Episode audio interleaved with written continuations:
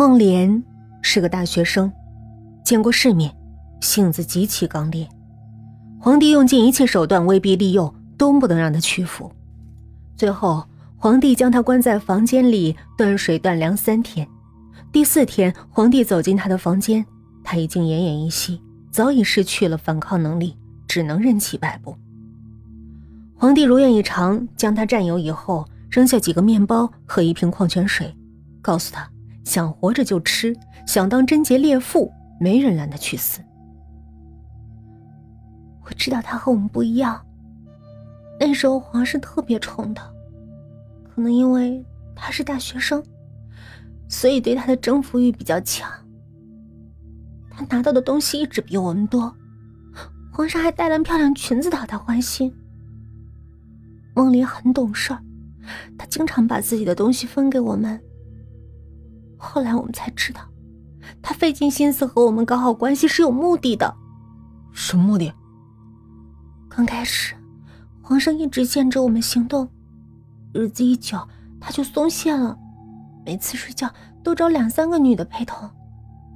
有一天，梦林突然问我们想不想逃，他说：“一个女人打不过年轻力壮的男人，但是两个以上的女人就可以。”他想找帮手。香香继续点头。他事先和我们通过气，我们都答应，不管谁和他在一起，都会协助他。那一夜，皇上让梦莲和另外一个女人陪睡。半夜里，梦莲悄悄起身，用绳子勒住皇上的脖子。按照计划，另外一个女人应该帮忙按住皇上的手，等梦莲勒死他或者勒晕皇上，再搜他身上的钥匙逃出去。可是。原本作为帮手的他，抓住的却是孟莲的胳膊。为什么？他不想逃出去吗？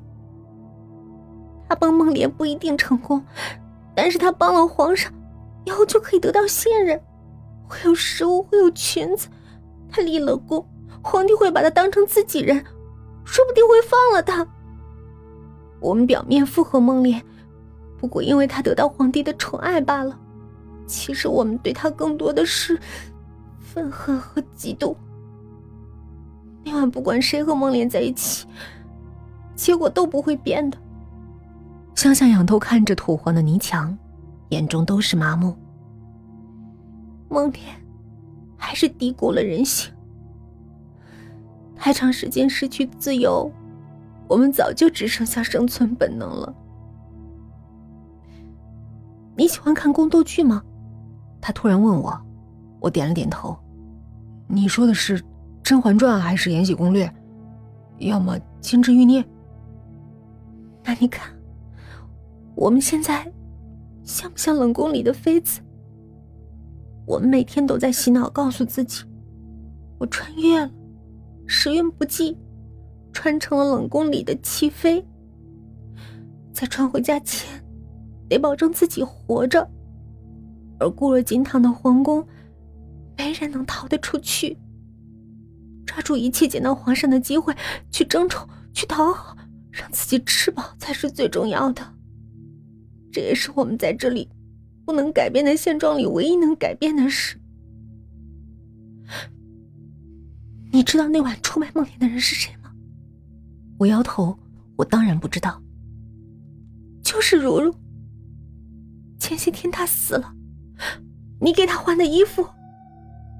怎么会这样？我惊愕的睁大眼睛，但想想，也不意外。冷宫里的弃妃，怎么可能因为出卖别人，自己走出去呢？那梦莲呢？她怎么样了？梦莲，梦莲的……